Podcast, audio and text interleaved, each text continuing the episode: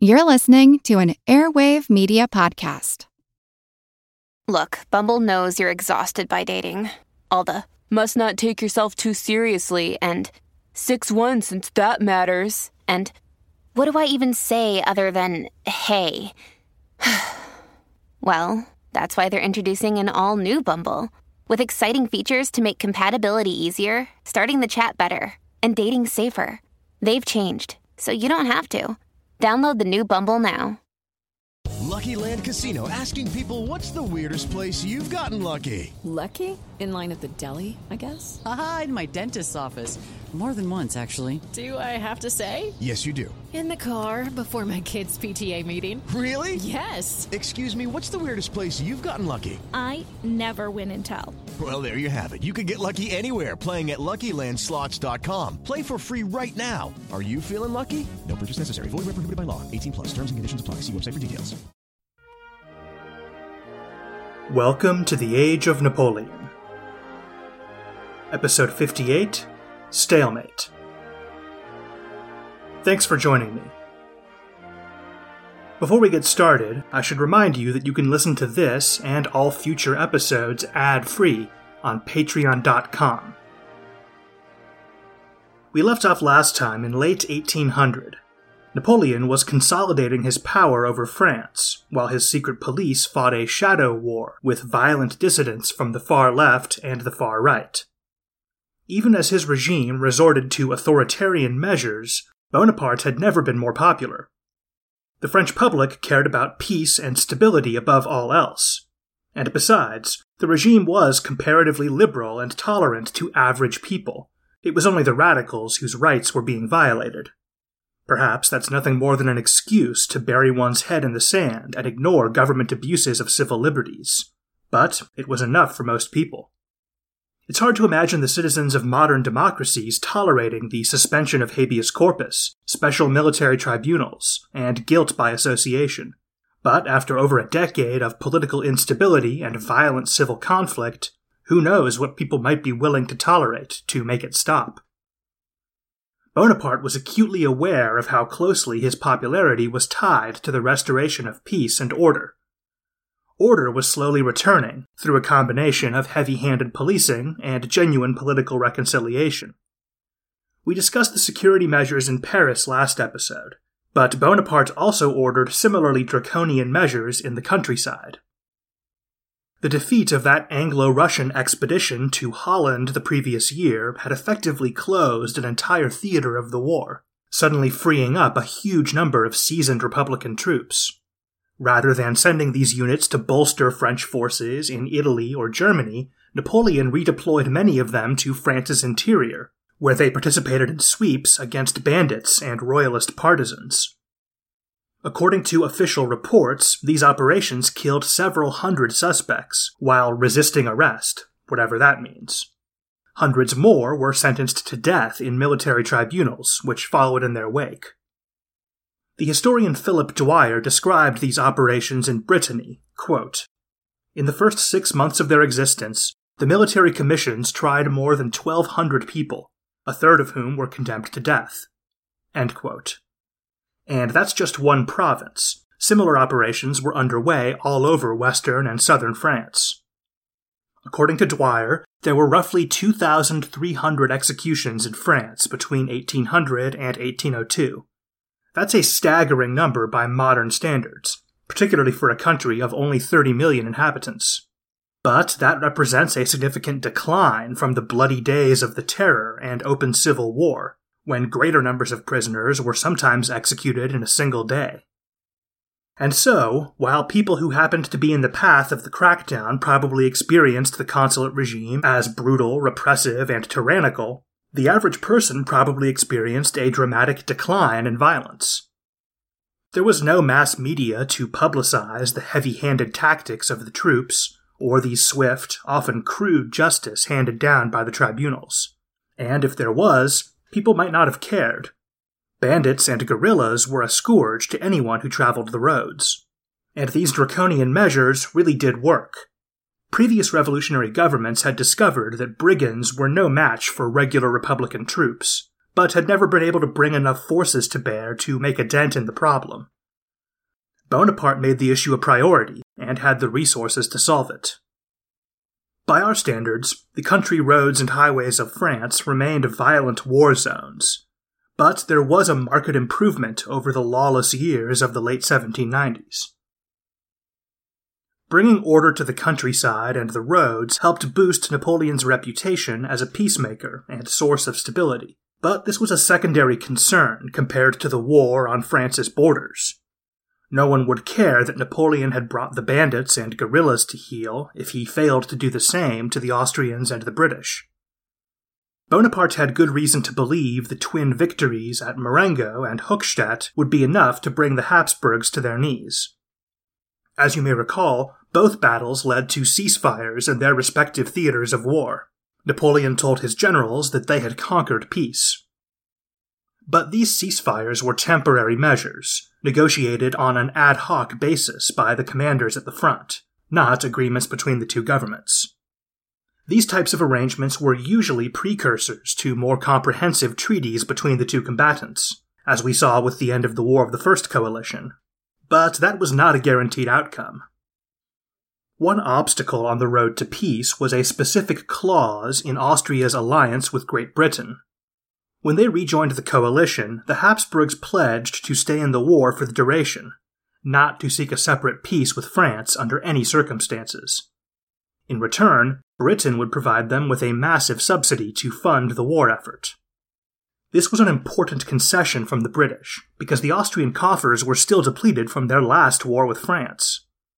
On paper, the Habsburg Emperor was the most powerful sovereign in Europe, but his realm was very decentralized. Many of his vassals were practically independent. This made it hard to raise funds, particularly for emergency expenditures in wartime. Meanwhile, the British had money to spend. Their vast commercial empire was the most lucrative in history. At the dawn of the 19th century, global trade as we know it was just beginning to take off, and Britain took the lion's share of the profits. Fattened by the fruits of commerce and colonialism, the British banking sector was growing by leaps and bounds, far outpacing any of her rivals. Britain was the only country on Earth with a modern style central bank, which gave the government financial power and flexibility that the other great powers could only dream of matching. Austria was bearing the weight of the fighting, but British money was the engine that drove the coalition. By mid 1800, the Habsburgs were in a bind. They desperately needed those subsidies from London, and could not afford to go back on their agreement and snub Britain, the most reliable counterweight to France. But the war was looking increasingly untenable. Almost all of Italy was lost, and General Moreau's army was in Bavaria, only 69 miles, or 111 kilometers, from Vienna. After the stunning Republican victories of the summer, the Habsburg armies were in disarray, scrambling to prepare a defense of the Austrian heartland. Britain needed the Austrians to prosecute the war on the continent, but they could see that a continuation of the conflict would almost certainly lead their allies to disaster. Left with no good options, London released the Austrians from their promise not to seek a separate peace. On July 15th, the day after Bastille Day, French and Austrian diplomats signed an official ceasefire between the two governments, which expressed a shared desire for further negotiations towards a permanent peace treaty.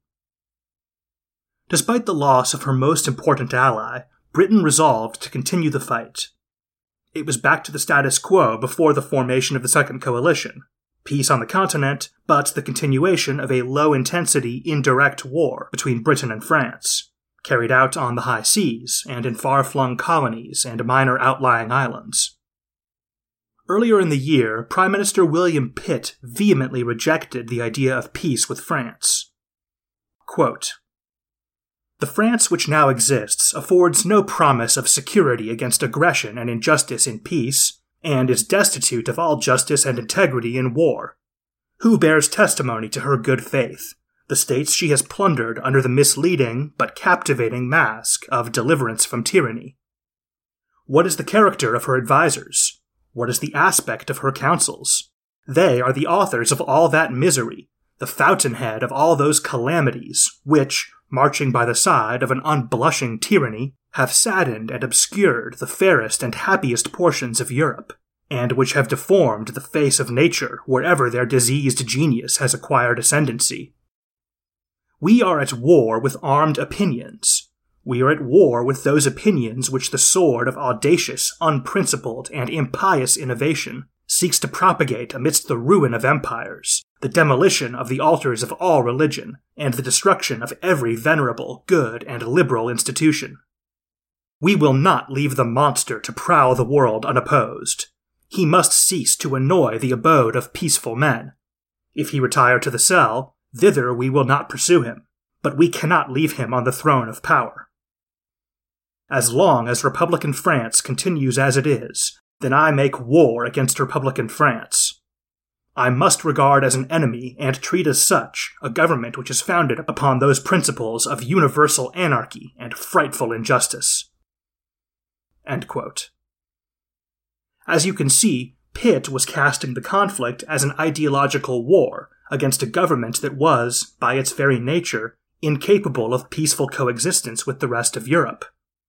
Thus, he claimed, there could be no peace without regime change in France. Around the same time as this speech, the British Foreign Minister, Lord Grenville, wrote a letter to the French government, in which he laid out British policy in no uncertain terms. There would be no peace between the two powers until a member of the Bourbon dynasty was crowned king in Paris. This letter was addressed to Foreign Minister Talleyrand rather than Napoleon himself, a deliberate snub. However, despite Prime Minister Pitt's defiant words and the government's hard line, support for the war within Britain was slowly eroding, even King George III had misgivings, calling Lord Grenville's letter, quote, in my opinion, much too strong. The king generally kept foreign policy at arm's length and avoided direct intervention with the government, so that mild rebuke carried a lot of weight. It is easy to see why so many people in Britain were growing tired of the war and were prepared to take a softer line against France. After eight years of struggle, millions of pounds spent or lost, and thousands killed, Britain had precious little to show for her efforts. There had been successes. The Republicans were nearly pushed out of Egypt. The island of Malta had fallen to the British after a long and bitter siege, aided by a local Maltese uprising. The Republican Navy was practically neutralized. The French colonial empire was almost totally occupied. But none of these victories had succeeded in making any significant dent in France's ascendancy over Western Europe. Every ally Britain had found on the continent had been defeated, some more than once. Bonaparte's regime was looking more secure than ever. Britain had declared war on France with two main goals reversing the revolution and containing French power. After eight years, they were no closer to realizing those aims. In fact, they had only gotten further out of reach. eBay Motors is here for the ride. Remember when you first saw the potential, and then through some elbow grease, fresh installs, and a whole lot of love, you transformed a 100,000 miles and a body full of rust into a drive that's all your own. With over 122 million parts for your number one ride or die, you can make sure your ride stays running smoothly. Brake kits, LED headlights, exhaust kits, turbochargers, bumpers, whatever your baby needs, eBay Motors has it. And with eBay Guaranteed Fit, it's guaranteed to fit your ride the first time, every time, or your money back. Plus, at these prices, you're burning rubber, not cash. Keep your ride or die alive at ebaymotors.com. Eligible items only, exclusions apply. The rest of the world was losing patience with Britain's war effort as well. British mastery over the high seas was one of their biggest advantages over France, and they pressed this advantage as far as they could. Not only did the Royal Navy destroy Republican warships and seize French merchant vessels, they claimed the right to stop neutral shipping and confiscate any cargo they believed bound for France. This policy hurt France economically, but most of Europe was now at peace with the Republic and eager to do business with the biggest market on the continent.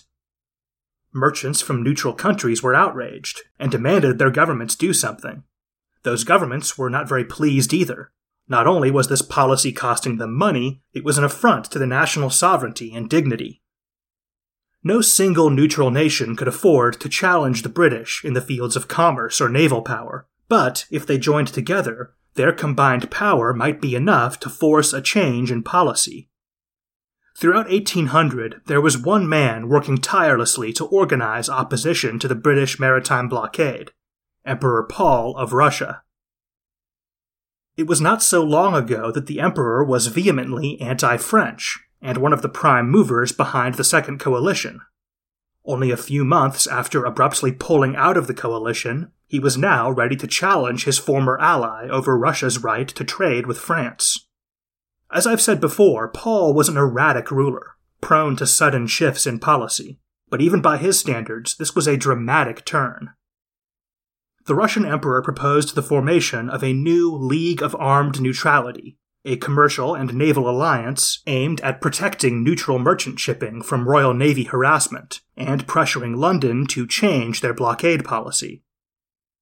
I say a new League of Armed Neutrality because a similar alliance by the same name had existed 20 years earlier, formed in protest against similar British policies during the American War of Independence. This First League had a big impact on the course of the war. It was a major contributor to Britain's diplomatic isolation, which ultimately culminated in France, Spain, and the Netherlands joining the war against Britain, which arguably led to the American victory. By the end of 1800, Emperor Paul had convinced Sweden and Denmark, which ruled over Norway, to join. All of Northern Europe was united against the blockade. Prussia expressed interest as well, and the United States signed a commercial treaty with France, which included a formal denunciation of the blockade. Even worse for the British, the Americans had just elected a new president, the pro French and anti British Thomas Jefferson. In retaliation against the Royal Navy blockade, the Danes closed the straits leading to the Baltic Sea to British shipping, denying British merchants access to lucrative Northern European markets, and cutting Britain off from strategic sources of naval supplies like lumber and pitch. By the beginning of 1801, alarm bells were going off in London. The Royal Navy was powerful, but not so dominant that it could afford to pick a fight with all of Northern Europe, plus America. If Britain lost its grip on the high seas, it could lose the maritime trade that was the lifeblood of its economy and chief source of its power. Worse, it could expose Britain to invasion. That fear might sound a bit hysterical to modern ears, but during the Napoleonic Wars, it was very real and not entirely unfounded. It was not a foregone conclusion that Britain would remain safe from any serious foreign invasion for centuries. Indeed, in 1797, just over a thousand French soldiers successfully landed in Wales during Lazare Hoche's abortive invasion of Ireland. But this force was only ever intended to be a diversion, and they were defeated and captured quite easily. The following year, over a thousand Republican soldiers landed in Western Ireland under General Jean Humbert. They were able to link up with Irish rebels and actually had some success against the local garrison, before British regulars could be deployed to contain and defeat them. Neither one of these invasions was very large, or presented any serious threat. But the very fact of their presence on British territory reminded Britons that without the protective curtain of the Royal Navy, this Cold War with France could turn unpleasantly hot. Paranoia over a potential French invasion became a near constant feature of British life. The government and private citizens organized reserve militia units to augment the relatively small standing army. Parades and drills by these amateur soldiers were a common sight in city parks and on village greens. The poet Robert Burns served as a private in the Royal Dumfries Volunteers. The novelist Sir Walter Scott was quartermaster of the Royal Edinburgh Volunteer Light Dragoons. Edward Austen Knight, older brother of Jane Austen, was a captain in the East Kent Volunteers. Even William Pitt himself served as a colonel in his local volunteer artillery regiment. These were not military men, and many of them had ambivalent feelings about the French Revolution and the Tory government's war effort. But there was a sense of national crisis, and so they signed up to do their part. The British could not afford to sit idle while the League of Armed Neutrality developed into a potential threat. They would act forcefully to nip this alliance in the bud, by any means necessary. The first move in this drama occurred hundreds of miles away, in St. Petersburg, Russia. On the evening of March 23, 1801, a group of Russian army officers burst into Emperor Paul's apartments at St. Michael's Castle. They found their sovereign cowering in the corner and unceremoniously hauled him to his desk, demanding he sign a letter announcing his abdication from the throne in favor of his son. When the emperor resisted, they knocked him to the floor and proceeded to kick and stomp on him until he stopped moving. A brutal and ignoble end to one of the most powerful men in Europe. Emperor Paul I was 46 years old when he died, and had ruled Russia for just over four years. He inherited some of the instincts and inclinations of his famous mother, Catherine the Great, but hardly any of her administrative talent or political intelligence. The emperor's assassination had many of the hallmarks of a spontaneous act. The perpetrators were drunk and angry at their recent dismissal from the army. But appearances can be deceiving. In fact, this was the culmination of a months long conspiracy, which included several high ranking generals, aristocrats, and government officials. It is widely suspected, but has never been proven, that the British ambassador and his staff were involved as well. But I don't want to suggest that the assassination was entirely the product of British intelligence. Paul's chaotic, autocratic style of governance made a lot of enemies within the ruling class the Russian court was an enlightened, modern place. Particularly under Catherine the Great, some of the best minds in Europe were assembled at St. Petersburg. But old habits die hard. For all its glamour and refinement, the imperial court was a very dangerous place, riven with intrigues between competing factions, which sometimes escalated into violence. Russia had a long tradition of assassinations and palace coups, Paul's mother and predecessor, Catherine the Great, came to power violently, as had Empress Elizabeth, who ruled in the mid 18th century. The Russians didn't need any lessons in conspiracy from the British. That said, the timing of Paul's assassination suggests it may have been British support which pushed the conspiracy from the planning stages to execution. The morning after Paul's death, his Scottish born personal physician officially declared him deceased, listing a stroke as the cause of death. The crown passed to his 23 year old son, who became Emperor Alexander I. Alexander did not punish any of his father's killers, and so it is widely assumed he had at least some knowledge of the plot. Apparently, in his later years, Alexander was tortured with guilt over his father's death you can hardly blame him. It was a horrible way to go. And Alexander was complicit to some degree. He may not have known the details of the plot, and probably didn't predict it would end the way it did, but he was probably at least aware there was something afoot. And he was certainly the prime beneficiary of this deed. He also ratified their actions after the fact, by refusing to punish anyone for the crime. The new emperor was a man of the Enlightenment, he grew up in the intellectual atmosphere cultivated by his grandmother, Catherine the Great, a famous patron of the new philosophy of the age. Alexander's personal tutor was the great Swiss scholar Frederic César de la Harpe, who would later become one of the founding fathers of the Helvetic Republic, France's revolutionary Swiss sister republic. However, Alexander was also strongly pro British. He had lived in England during his youth and spoke the language fluently, he identified less with real radicals like his tutor La Harpe, and more with the liberal minded but anti revolutionary aristocrats he encountered during his time in England. The degree of British involvement in Paul's assassination is debatable, but without question, they were massive beneficiaries of Paul's death. The League of Armed Neutrality lost its most powerful and energetic proponent, and he was replaced by a pro British Anglophone, all the momentum behind Emperor Paul's Grand Alliance was suddenly gone. But that didn't mean the alliance ceased to exist overnight. It would take more than intrigues to dissolve the League. Even without the force of Emperor Paul behind the pact, countries don't just abandon their agreements whenever the diplomatic winds shift. The League of Armed Neutrality would not dissolve without a real, tangible exercise of military power. And before Emperor Paul's body was buried, the British were already preparing to deliver this blow. This is the story of the one. As a maintenance engineer, he hears things differently.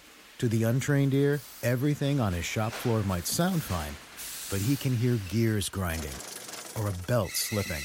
So he steps in to fix the problem at hand before it gets out of hand. And he knows Grainger's got the right product he needs to get the job done, which is music to his ears. Call, clickgrainger.com, or just stop by. Grainger, for the ones who get it done.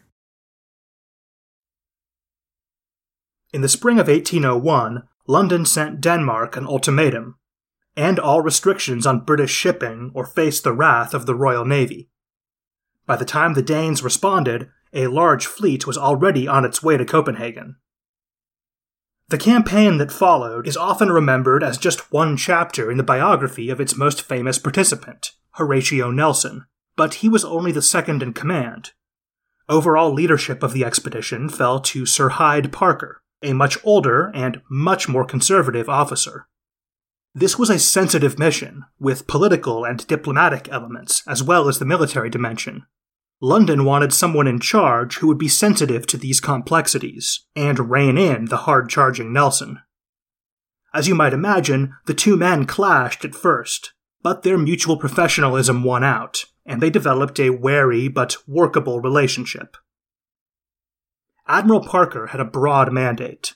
He was to end the League of Armed Neutrality by whatever means he saw fit. This much was obvious. The British would have to act fast. In early 1801, the fleets of Denmark, Sweden, and Russia were separated, waiting out the icy Baltic winter in their home ports.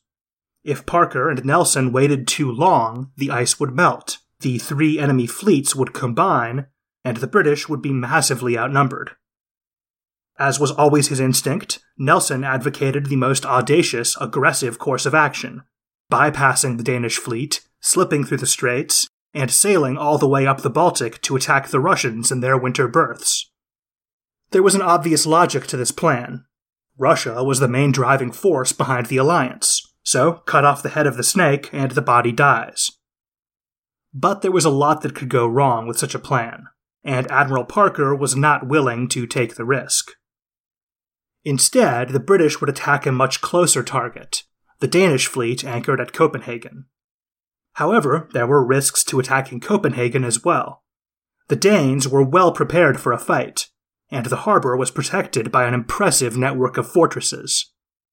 Fortified shore batteries were a terrible danger for Napoleonic era navies.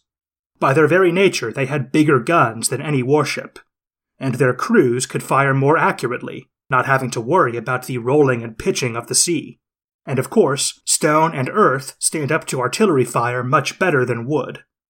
If you put the best crew in the world on the biggest, most advanced ship of the line, they would still inevitably lose a duel with a coastal fortress. On top of the impressive permanent fortifications around Copenhagen, the Danes had also anchored a string of old, obsolete warships around the entrance to the harbor, as stationary floating batteries, providing a shield for the modern core of their navy.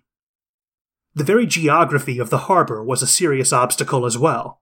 The approach to Copenhagen was notoriously difficult, strewn with sandbanks and areas of shallow water where ships could run aground, any British vessel that got itself stuck in these unfamiliar shallows would be a sitting duck for the Danes.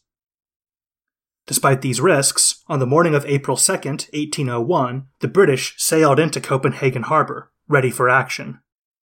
Rear Admiral Nelson would command the strike force, with Admiral Parker hanging back with the reserve a few miles behind.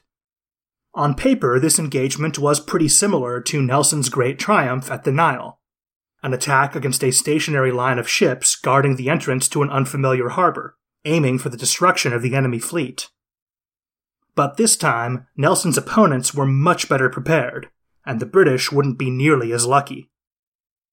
The fighting was fierce for hours, with no side gaining a clear advantage. Due to a shortage of naval manpower, some of the Danish ships were crewed partially by volunteers, including men with no maritime or military experience whatsoever. Still, they resisted bravely, and fought the best sailors in the world to a standstill. Nelson had been at sea for 29 years and fought in dozens of engagements against the French, Americans, Spanish, and others. But he called Copenhagen the hardest fought battle of his career to date. By the early afternoon, the battle was a stalemate. Neither side had lost any ships, but several were severely damaged, and hundreds of sailors had been killed or wounded. A handful of British ships had run aground, and several more were totally disabled and drifting dangerously close to the lethal Danish shore batteries. The battle was still far from lost, but it was clear that things were not going well for the British. Shortly after one in the afternoon, Admiral Parker sent a signal ordering Nelson to withdraw. Given the Royal Navy procedure of the time, it's probably more accurate to say Parker gave Nelson permission to withdraw if he found it necessary. Officers were given relatively wide leeway to interpret their orders as they saw fit. However, an officer who retreated in the face of the enemy without specific orders to do so would face a great deal of negative scrutiny, perhaps even a court martial. So Parker sent the signal knowing that if Nelson felt the battle could be won, he would ignore it, but that if he believed the battle was lost, he could now retreat without any fear of official condemnation. As you can probably guess, Nelson decided to continue the fight. According to one source, when one of his subordinates pointed out the signal, Nelson held up his spyglass to his blind eye, remarking, quote, You know I only have one eye. I have the right to be blind sometimes. I really do not see the signal. And so the British fought on, and made some progress piercing the enemy defenses, but the Danes continued to resist bitterly. Nelson still had not lost a ship, but several British vessels were disabled and unlikely to stay afloat much longer without a respite for emergency repairs. Despite his tenacity, the battle was slipping through Nelson's fingers. The defenses were too strong, the waters around the harbor were too treacherous, and the Danes were too steadfast. But it was not in Nelson's nature to give up. In desperation, he decided on a new tactic bluffing. On the deck of his flagship, Nelson sat down and dashed off a letter to the Danish crown prince, who was known to speak English fluently and widely suspected of pro British sympathies. The letter survives today, and you can see from the rushed, sloppy handwriting that it was written under extreme duress. Quote, to the brothers of Englishmen, the Danes. Lord Nelson has directions to spare Denmark when she is no longer resisting. But if firing is continued on the part of Denmark, Lord Nelson will be obliged to set on fire the floating batteries he has taken, without having the power of saving the brave Danes who have defended them. Nelson would later claim his only intent in sending this letter was humanitarian, to forestall a pointless loss of life, but despite the flattering tone, it reads like an obvious threat. The crews of those floating batteries, many of whom were civilian volunteers, were being held hostage. Perhaps it wasn't the most honorable tactic, but Nelson's letter worked. The Danes agreed to a 24 hour ceasefire and to begin negotiations for a permanent treaty with Britain. And so, the Battle of Copenhagen ended with a negotiated settlement, a draw. Arguably, the British were headed for defeat until Nelson's threat saved the day.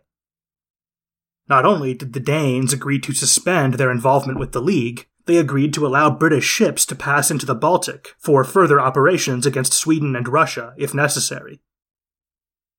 Despite their failure to destroy the Danish fleet, the expedition to the Baltic was a strategic success for Britain, Combined with the assassination of Emperor Paul, the show of force at Copenhagen was enough to dissolve the League of Armed Neutrality.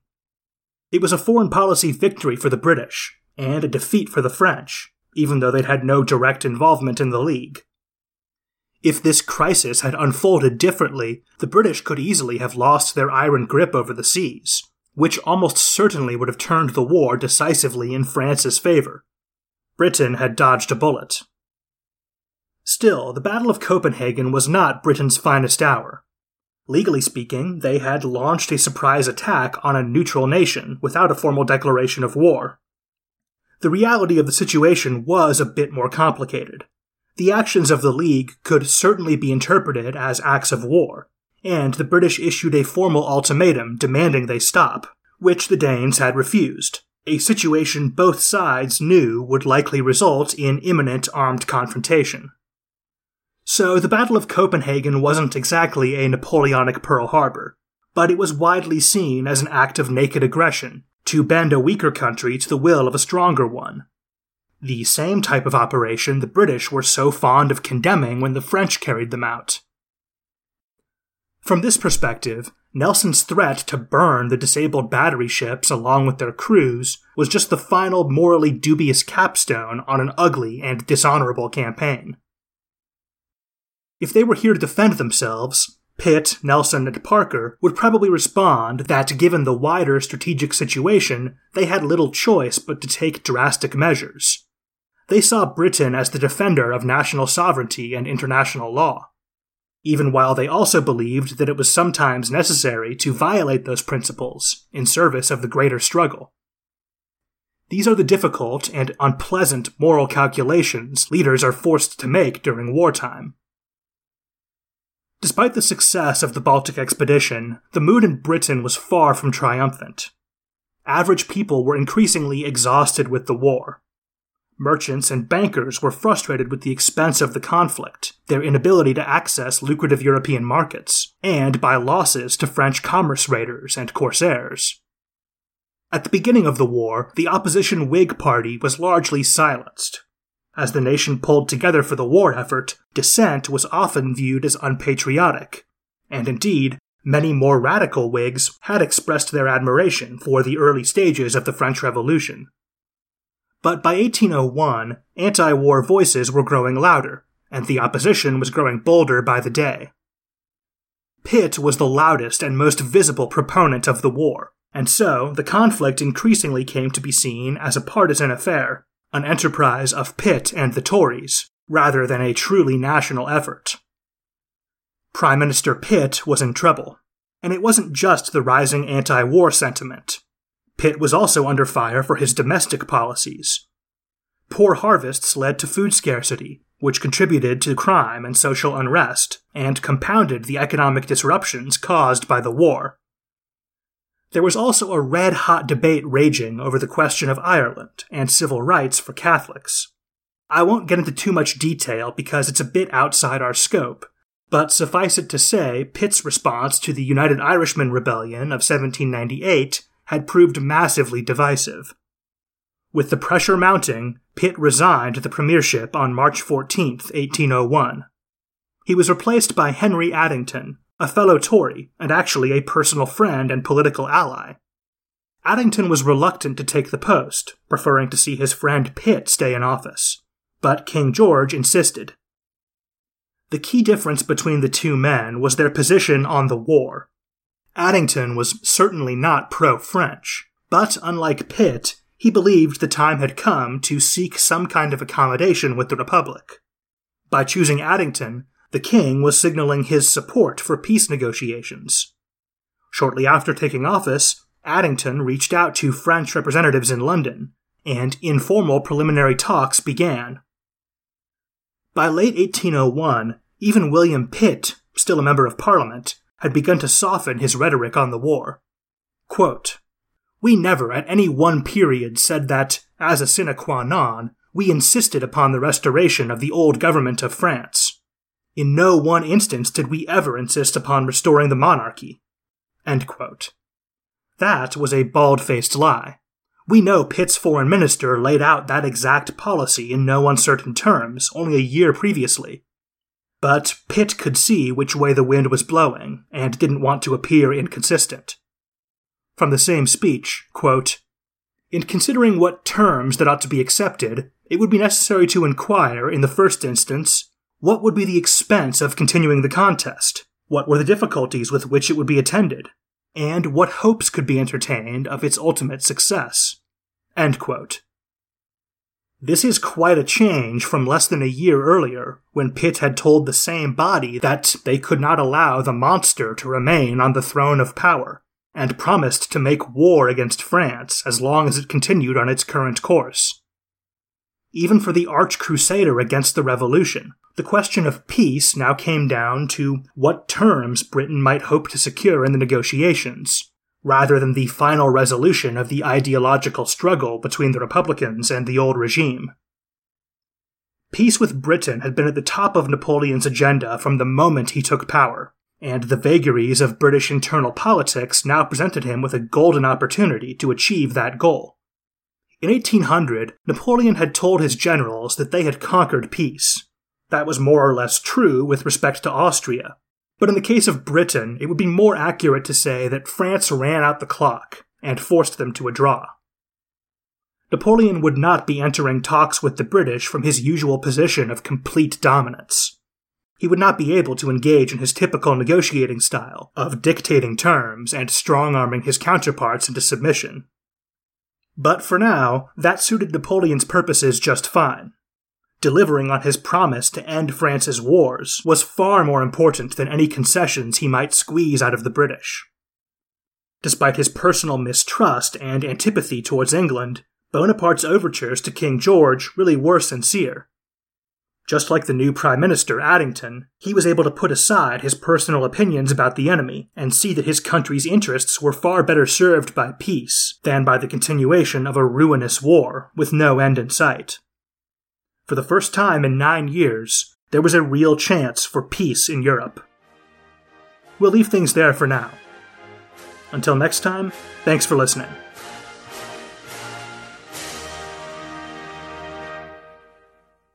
Hello, it is Ryan, and we could all use an extra bright spot in our day, couldn't we? Just to make up for things like sitting in traffic, doing the dishes, counting your steps, you know, all the mundane stuff. That is why I'm such a big fan of Chumba Casino. Chumba Casino has all your favorite social casino style games that you can play for free anytime, anywhere with daily bonuses. That should brighten your day a little.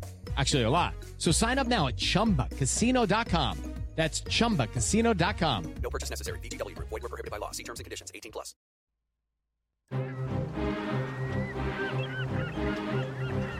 Hello, this is Matt from the Explorers Podcast. I want to invite you to join me on the voyages and journeys of the most famous explorers in the history of the world. These are the thrilling and captivating stories of Magellan, Shackleton, Lewis and Clark, and so many other famous and not so famous adventures from throughout history. Go to explorerspodcast.com or just look us up on your podcast app. That's the Explorers Podcast.